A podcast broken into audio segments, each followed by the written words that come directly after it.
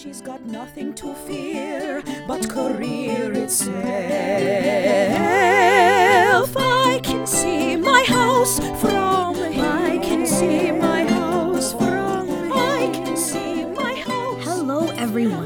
Welcome to I Can See My House from Here.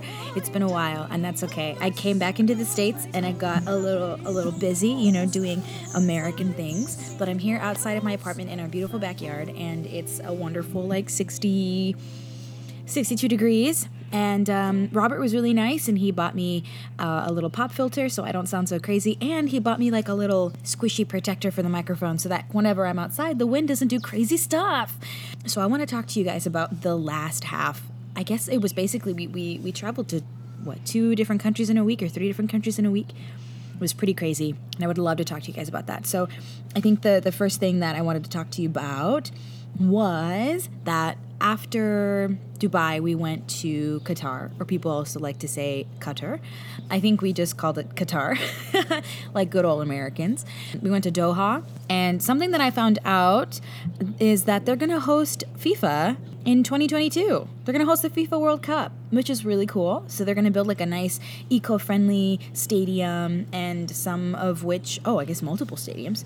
I'm reading it right now. Some of which will be able to host up to 80,000 people. We were in Qatar for 3 days and we had two performances but one of our performances got canceled. So we were there for three days and only had to do one show. So it was um, it was a breeze, so to speak. When we rode to Qatar, well, flew to Qatar rather, uh, we went to, I guess we only really had about two days. So we wanted to go to the Museum of Islamic Art because we heard it was a really nice thing to do and it was oh, about a 10 minute walk away. So we thought, why not? And we went on a Sunday. And while we were there, as we were walking in, they were having like a, I don't know how you call it, like a little there were markets outside and little kiosks of people selling food and clothes and jewelry that they made and it was really nice. So we wanted to do that, but we had. Um, I think we wanted to get on like a guided tour at the Museum of Islamic Art. So we asked one of the people. They're like, "What time? What time do you guys close?" They said, "Oh, well, we close at six o'clock." So we're like, "Great!" We'll be out of here by then. So we went to the Museum of Islamic Art, and it was wonderful.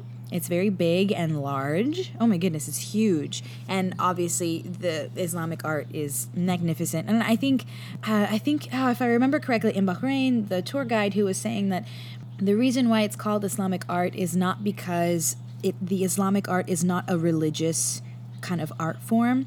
You know how if you were to look at Christian cathedrals or Catholic cathedrals, and you'll see, um, you know.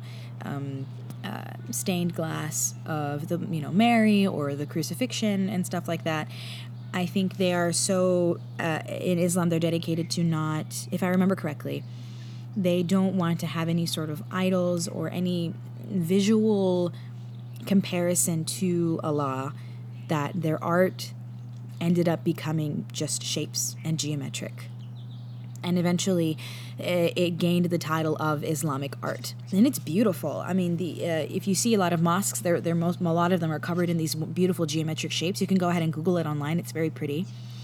But while we were in there, there was an exhibit called um, The Women of Qajar. And from what I understood, I think that the tour guide, of course, is a, a little bit of a, of a language barrier, but I thought it was a exhibition, exhibition, exhibit, exhibit. I'm sorry. they sound so similar. I thought it was an exhibit specifically geared toward, it was for women only. And I thought that's cool because there are a lot of things in the Middle East that are for men only. So it was Claire and I were like, ooh, yay, we're going to go into women. What, what, what he really meant is that it was about the women of Qajar, so that male and females can go in. So the Qajar dynasty, it was an Iranian royal dynasty of like Turkic origin, and it ruled Persia, which was Iran at the time, from 1785 to 1925. But when we went to the exhibit, what they were talking about mostly was how they considered beauty. The Qajar women uh, around this time, it was considered beautiful for women to have mustaches, to have facial hair. So, women who had mustaches or beards or a unibrow, that was considered beautiful.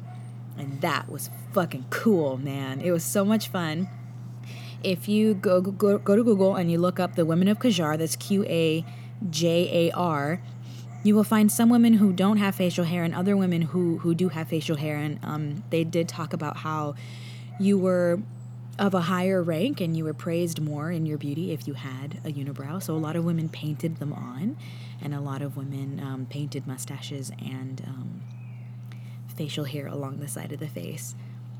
And i think i think what really i love that. Just for me personally I, you know i'm personally growing out my armpit hair. Uh, unfortunately, I had to shave it for auditions here in New York, which is unfortunate. It's a, a my own battle to, to fight, but being okay with the hair that naturally grows on your body is kind of a, a, a, taboo here in the United States, and and most of your body is covered in the Middle East, but there's, you know, they they have thicker hair there, so there were some women that we saw that did have unibrows, and me, I, I have a unibrow, but that's only because in middle school someone told me I did, and I shaved the middle of my eyebrows, and and now I have hair that grows there forever. So that's my own damn fault. But having to live with a unibrow, and um, I don't know, I've just always remembered that unibrows are not are not a good thing. And if you remember Frida Kahlo and people who are just proud of the hair on their body and proud of the way that they look and paint themselves it was really nice to see. And these women were gorgeous,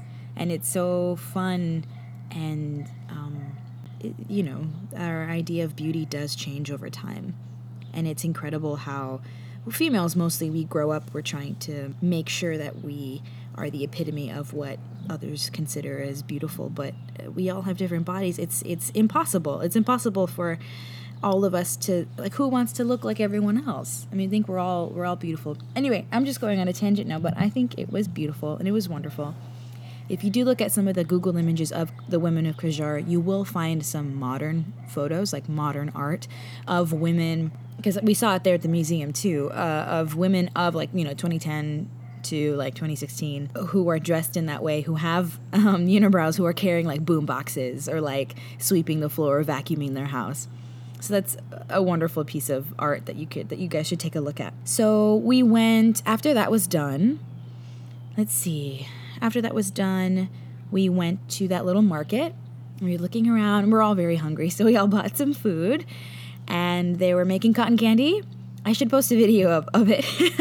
they were making cotton candy, but this cotton candy wasn't dyed pink or blue. It was just white. It was just sugar because that's what sugar looks like. So I finally made my way around because they, they were eyeing me because I was eyeing the cotton candy. and I kept telling them, I just want to look around and see what I can buy and what I can eat. But I promise I'll come back. I promise I'll come back.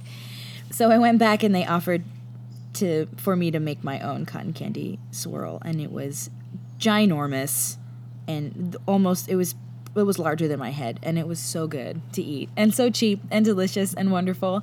Let's see when we went into Qatar, we were doing some research, obviously, because uh, Claire and I have been able to get away with wearing t-shirts and yoga, not yoga pants, so just you know workout pants, but mine are mostly capris, or like they cut below the knee.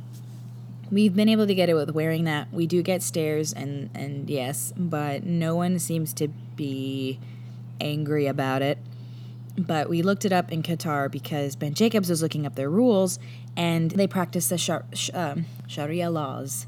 It are very um, imminent. They are put to use in that country, and so they we while we were looking online, they even apparently I think it might have been in 2014 or 2015, they were passing out pamphlets of like if you're tourists and you're visiting our country, please respect our um, dress codes. You're not allowed to wear leggings as pants, cannot wear shorts. Men are not allowed to wear shorts that are above the knee, and I think women were allowed to wear short sleeve shirts, but no tank tops or spaghetti straps. So Claire and I were like, oh, I don't know. And there's like a fine if you get caught or people don't like it. So I brought a long skirt, expecting that I was going to wear it the, all the time, but I actually, it was never put to use except for those two days, those two days that I, that I was in Qatar, and so I wore that. But no one, no one really seemed to be angry, and I, you know, we weren't making a ruckus. We weren't being, I guess, typical Americans yelling around and, and jumping and taking obnoxious photos. They seemed to really enjoy our company, which was nice when we went to that market. So, but I was still wearing my skirt just in case. After that, I mean, that was the end of our night. That was mostly our day the next day, I think we had a nice day off because that was supposed to be one of our show days. Oh, that was Valentine's Day. That was Valentine's Day. So a lot of us are talking to our loved ones um, through Skype.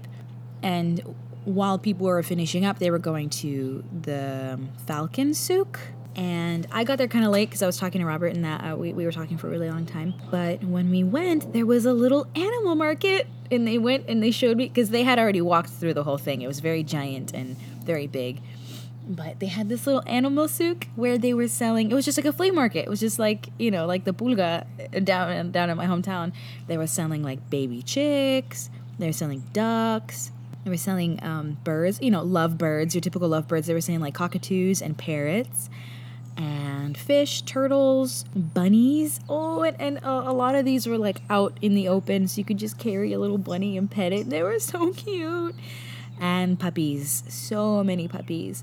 And what sucks is like I don't know if these dogs are rescued off of the streets or they're not treated very nicely, but there was this one dog. He he must have been like a Pekingese. He was very small. He was very small, so he was like Pekingese, but he had like chow chow fur, so it was very uh, bright orange and kind of um, very fluffy. So he had a lot of volume to his body. He was there and he was all by himself in this cage. And you would walk up to him and he would see you and he would automatically stand up and push his body against the cage so that you could pet him. And it was, oh, it almost brought me to tears. And George really fell in love with this dog because this dog just wanted attention. He just wanted someone to pet him and to touch him. And George said, if we were in Argentina, I would take this dog right now. I would take him right now. Um, and there were there were a lot of dogs like that. And there were a couple dogs that, oh, and then there were cats. There were like those Persian cats where their noses are scrunched up all the way into their faces and they look kind of they look kind of weird you know they're bred that way. I had never seen one in real life and they were so pretty and beautiful and so fancy looking. And they were these big fluffy white cats. It was it was wonderful. I got i got my squee on. Let's see. Well uh, pretty soon after that we were on the plane to kuala lumpur malaysia.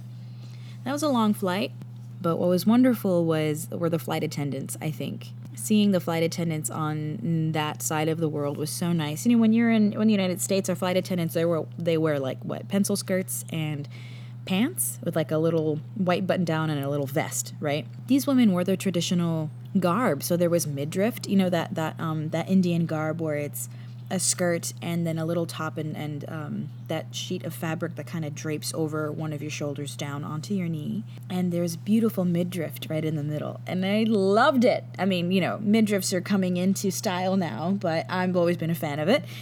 And there was a woman while we were walking into the into the airplane a woman in like peacock like aqua blue had her hands together in front of her in front of her sternum and uh, her palms were pressed together. And every person that walked in, she said, Igol, Igol. And I don't know what Igol means. I should probably look that up. And I'm sure that means welcome in some country.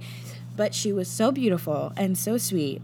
And um, that was wonderful. That was at the Sri Lanka Airlines. So on the way to Kuala Lumpur, the flight attendants served their food in baskets.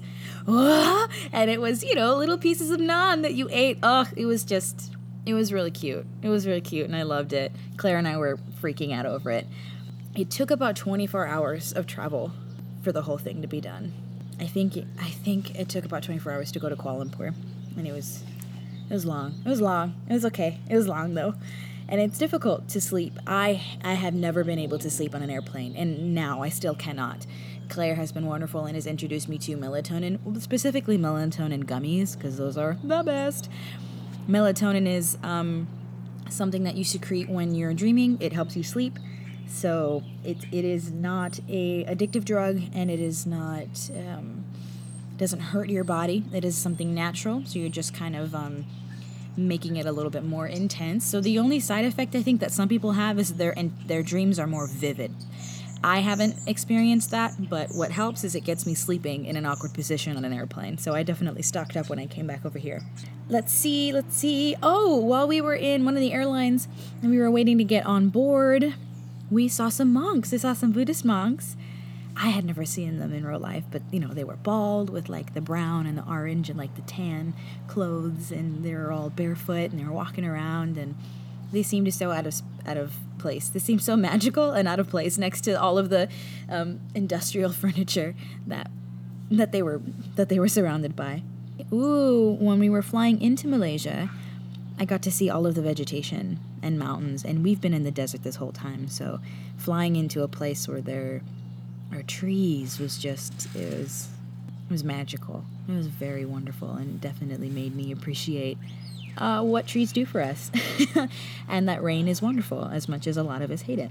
When we got into the airport, I think Malaysia's voted one of the best, one of the most beautiful airports because we saw some, there were floor to wall windows.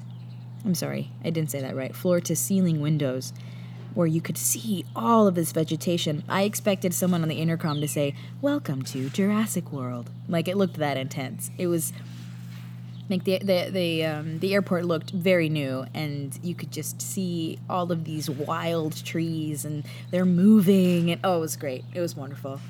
Let's see. When we went into Malaysia, we found out that our hotel was also a campus.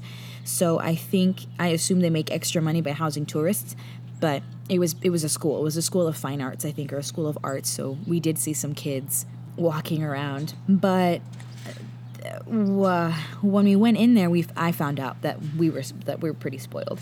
I remember going to Robert. I personally never lived in a dorm room when I was in college. I was always a commuter, but I uh, my Robert did have a dorm, and I remember going over to his dorm and there was way more space than this one here. There was no room for personal space. Absolutely none. Claire and I barely had room to fit our carry on suitcases. You walked in, and there was a tiny closet and a tiny desk. And that's it. And then your your bathroom your, it was just it was just really tiny, okay, y'all. It was real small, fit for two people. So Malaysia, like Oman, is is spaced out to leave room for its for its vegetation to grow, which was beautiful because we were driving in the city and ugh, it was it was great. And their winter isn't well, what? I think it was 90 degrees there. It was 90 degrees and they're like, "No, this is this feels great for us. Like when it gets really hot, it gets up to, you know, 103 to 115 degrees. That is insane." But uh, you know, coming from South Texas, uh, that that 90 degree weather, oh, it was wonderful. It was 90 degrees at night. In the Middle East, it uh, it was um, it was wintertime there, so people are like, "Oh, it's great. It's like mid of 75 at night." And I, that's cold for me. That's chilly for me. I don't appreciate that. I was definitely making use of my jacket. But in Malaysia, no ma'am. I was walking around and enjoying that 90 degree humid weather. Let's see. Okay, so I found out that in Malaysia, their main religion is Muslim, and I think, uh, and when I asked the taxi driver this, he he was not surprised that I asked the question, but kind of like, duh. and I think it made me realize how big the Muslim community is outside of, of the United States. There are a lot of people who who um, practice this religion, and I I think um, we're not no one no one ever really brings that to our attention. I guess now they're bringing to our attention that they're all terrorists, which I really disagree on, but that's politics, and we don't have to talk about that right now. We can use another podcast for that. Uh, one, but I think the best thing, the best thing about Malaysia, was that they served alcohol. So all of us were very happy campers for the last. I think we were might have been there for two days or three days too. We were all pretty happy about that, and it's not extremely overpriced like it was in in the Middle East so I was listening to. We found out that there are some videos uh, that are censored in the Middle East. So I was listening to Alabama Shakes. They're a very nice, very wonderful group. They kind of incorporate funk and oh, I don't know. Someone's gonna get mad at me for not describing them correctly, but they're really great. And I was watching some of their music videos, but some of them were blocked in Malaysia, which was really weird because their music isn't particularly vulgar. So I'm assuming it was just what was showing in the video. Because I put on Kendrick Lamar also, and like nothing was blocked. so uh, it must have been, I guess it must have been just explicit video content, I guess, which was really strange. Again, we had a limited amount of time in Malaysia, so we were, okay, we were doing our research. Okay, what are the things that you have to do when you're in Malaysia? And the number one thing to do was to visit the Batu Caves. And it's, uh, it's, you know, I'm reading here. It is one of Malaysia's most distinctive geographical features. It is a labyrinth of spooky caves found within the country's limestone abutment, abutments. Basically, eh, the Batu Caves, eh, they're uh, natural caverns. And what's so fun about them? Well, one, they people use it as a place of worship um, when they and they use it for their religion. And it's there's also 272 72 steps to reach this cave.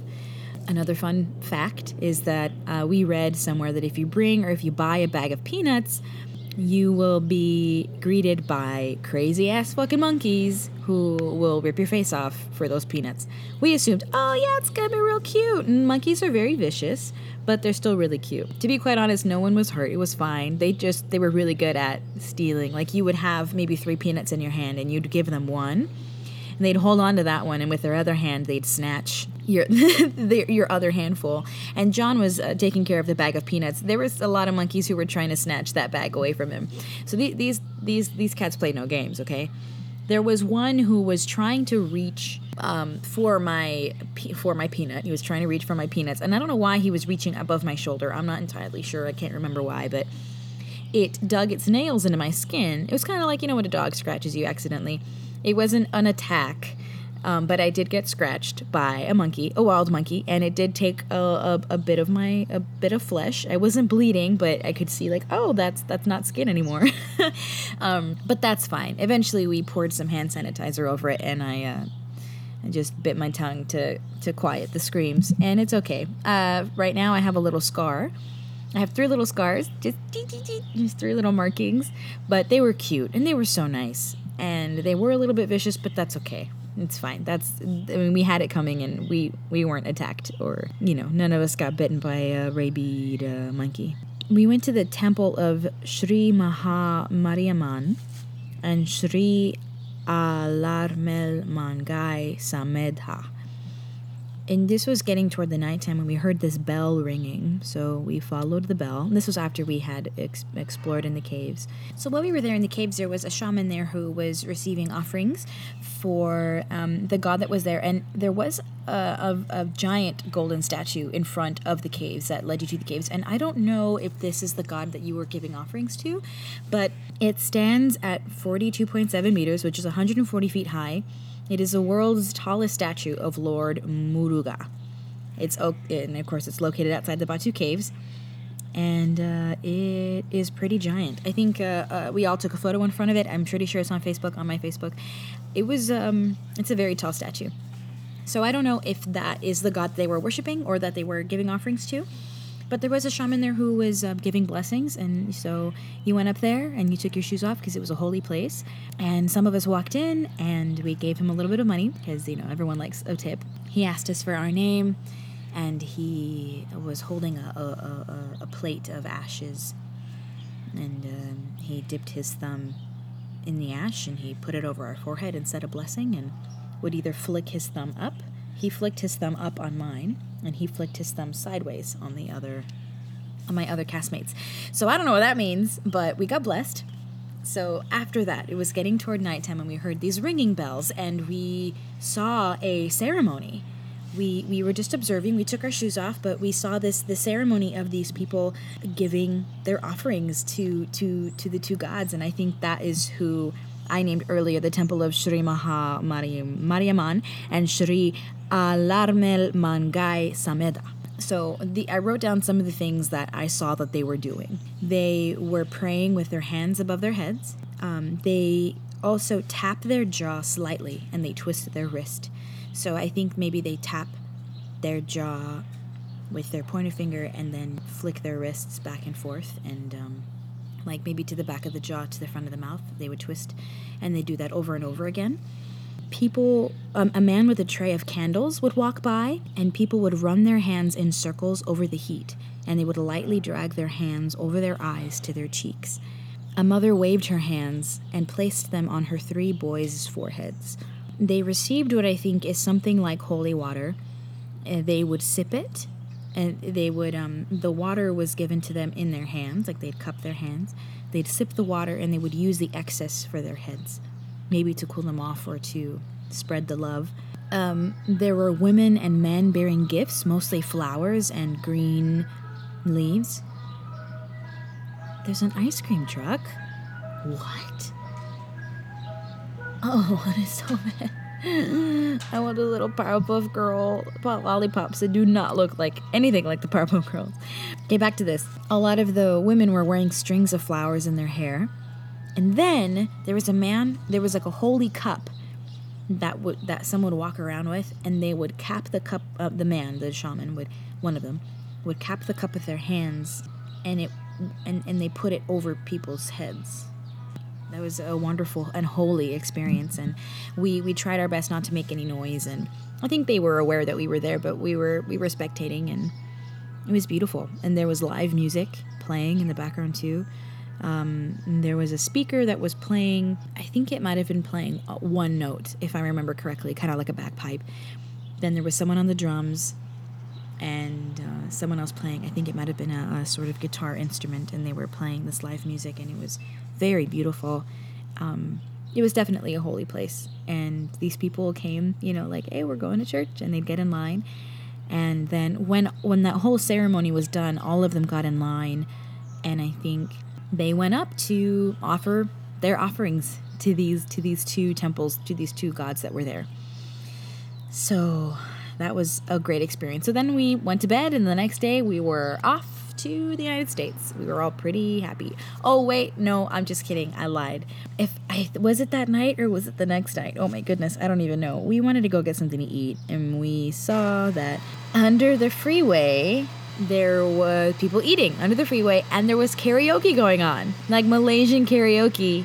So they found out that we were american and they wanted us to sing american songs. So we were we sang rolling in the we wrote there we wrote that we wanted to sing rolling in the deep and bohemian rhapsody because those everyone knows those songs and everyone knows those songs. They're universal. But he said we had to wait for us to go, and the wait was like an hour and a half. It was a long wait.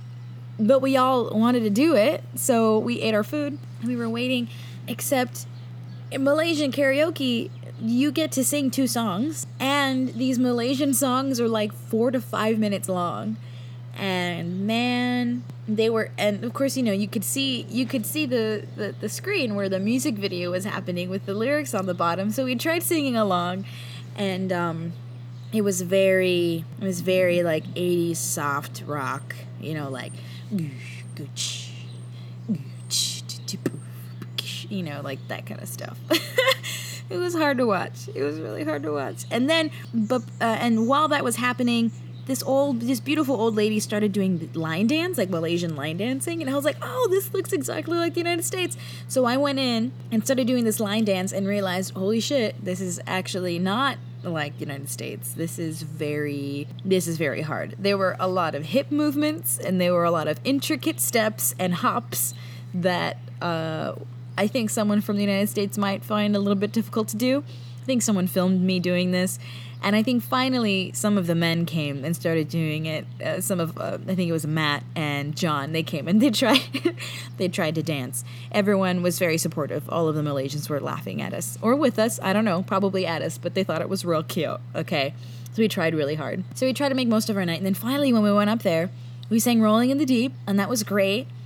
Um, but what we all really wanted to do was sing the Bohemian Rhapsody because all of us are great singers. You know how much I said before that we all love to sing. But apparently, they just couldn't find the right music video, or when they would play the music video, the lyrics were behind the music. So, of course, we knew the words, but uh, they stopped and they were like, "Oh no, we can't, we can't do that. No, I'm sorry."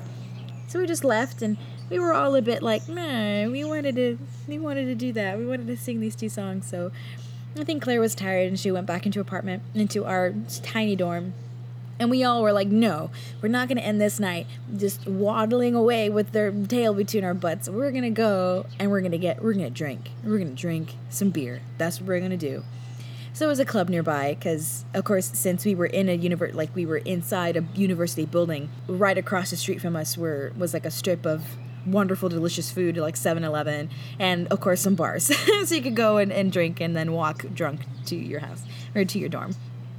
So we did that, and it was um, it was a great night. We all got a little drunk, and then there was this. Oh my gosh, I I didn't eat these burgers, but there was a woman making burgers on the side of the road, and they were delicious. Like we saw her do that whole process. I think Ben Jacobs. No, was it Ben Jacobs? Ben Jacobs and Matt got burgers. Yeah, I think they got burgers. and uh, John got a bottle of cheap whiskey, I think, very cheap whiskey. And so we all went back to the dorm and we just uh, sipped on some whiskey and ate delicious, disgusting burgers that were so good. Oh, I miss those burgers, y'all. If any of my coworkers are listening to this, I miss I miss that. I hope one day we can find burgers just as good. Okay, so then, all right, we were done. We're officially on our way back home. We were, I, were we 18 hours ahead of the United States? I think we were. So flying backwards was like going back in time. Hey. That was uh, my one of my one of our newest roommates, David Wynn, who uh, was walking his dog Maggie outside. He's very sweet. I love him to death. He was an undergrad with me. Actually, no. Well, I was an undergrad. He was getting his master's degree, so he's doing great. I think someone might be vacuuming next door, so I'm sorry for the added sound. But let me go ahead. I'm almost done with this podcast. I know. Thank you for sticking with me. This is just on the way back home. So I said we had to like travel back in time, but not not really. So we basically wasted 24 hours like we I don't even know how to explain it. Since since we were 18 hours ahead, we had to go to Tokyo and then we were on a plane for 24 hours only to get to the United States on the same day. If that makes any sense. You know, so we traveled back in time. Anyway, I was so tired, but these are some of the things that I saw on the plane. Let's see. So when we were flying to Tokyo, I was looking at the window and every time we would fly during the night and I looked at the window, it was always pitch black. You couldn't see anything. This time, I saw the light of the moon reflecting off the clouds and it gave it this like gray blue hue. It was precious, y'all. It was very beautiful.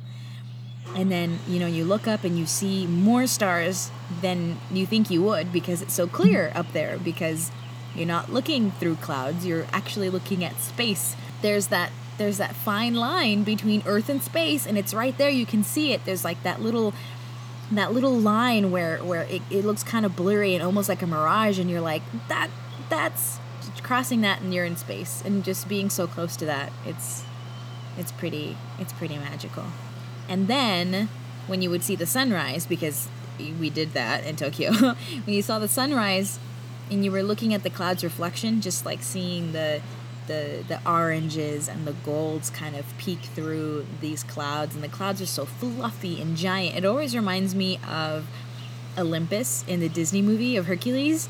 You know how olympus is like in the clouds and it's like amazing and it's great? That's that's what it reminded me of the tokyo airport is very large and we got there before life and everything started opening. We got, I think we got there like at around four or five o'clock in the morning. So some of us took naps. But when um, things started to kind of get running and hopping, we went. I bought a little souvenir for my brother. I think he'd really enjoy it. And uh, hearing people speak Japanese, um, I mean, I love. I'm an, I'm, a, I'm an anime lover. I love it. I love it to death. But hearing it in real life, they just automatically sound so much. They automatically sound really happy. uh, I don't know. I really hope I'm not being rude or insensitive, but they really do. I bought some candy from a man and along with some Pocky, and just the way he was speaking just made me smile and cheer up because it was great. We also sat down on one of those massage chairs and paid money to get massages done because, man, we are crammed up. We are traveling and we're jumping up and down and singing and sword fighting. We were into massage trains early on into the tour, but every time I would bring it up, they're like, Sarah, stop bringing up massage trains. Stop trying to get us into a cuddle puddle. So I think uh, they thought there was an ulterior motive, but I just want, I just want a massage, y'all. Just give me a massage. So I'm hoping when we come back, so I'll be back on tour in about two and a half, three weeks. I'm definitely massage train is going to be what's going to happen. I'm going to make it happen. So let's see. Oh, we were flying over Alaska. We were going into the states. So we literally flew around the world. I'm just gonna. That's amazing. We actually flew around the entire fucking thing. It was incredible. So when we were flying, I think it was over Alaska because uh, the airlines that we were on was really cool. They um, they had a screen where you could see where you were flying. You're flying over Alaska, so I look out the window and you could see the moon reflecting over these giant mountains of snow. Oh, it was gorgeous. At first, I thought this can't be snow. It's just nighttime. It's probably just dirt. But it's Alaska. I'm and it's the wintertime. Wait, is it the wintertime in Alaska? Well, I guess always, it's always snowing. It's always snowing in the mountains in Alaska. Also, this was a thing in these airlines. They would pass out hot towels. And I thought, oh, these hot towels are like for your hands. I guess just wash your hands with water here. But no, I was looking around. Whenever people would pass hot towels, they put them on their face. So I tried it. Oh my gosh, it's so refreshing. You just put this this this warm thing on your face and it kind of wakes you up and it feels like you're exfoliating because you're wiping off all of like the sleepy crust that's on your face. it was great. Hot towels should happen all the time.